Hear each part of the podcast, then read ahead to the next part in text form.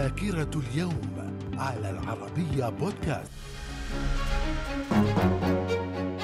أهلا بكم إلى ذاكرة اليوم السابع والعشرين من فبراير. ففي العام 1897 بريطانيا تعترف بسلطة الولايات المتحدة على نصف الكرة الغربي. في العام 1900 تأسيس حزب العمال البريطاني. في العام 1976 الإعلان عن قيام الجمهورية العربية الصحراوية الديمقراطية في الصحراء الغربية والتي تقول المغرب إنها أراض تابعة لها. من الذاكرة. من ذاكرة السابع والعشرين من فبراير في العام 1983 بدء العمل في جسر الملك فهد الذي يربط السعودية بالبحرين. وفي العام 1991 الرئيس الأمريكي جورج بوش يعلن رسميا دولة الكويت قد تحررت من الاحتلال العراقي. في العام 2004 القوات الإسرائيلية تقتحم المسجد الأقصى خلال صلاة الجمعة مما يؤدي إلى إصابة 24 شخصا بينهم النساء. من الذاكرة. ومن ذاكرة السابع والعشرين من فبراير في العام 2011 الوزير التونسي الأول محمد الغنوشي يستقيل من منصبه ورئيس الجمهورية المؤقت فؤاد المبزع يكلف الباجي قائد السبسي برئاسة الحكومة. في العام 2011 إنشاء المجلس الوطني الانتقالي في ليبيا على إثر اندلاع ثورة السابع عشر من فبراير.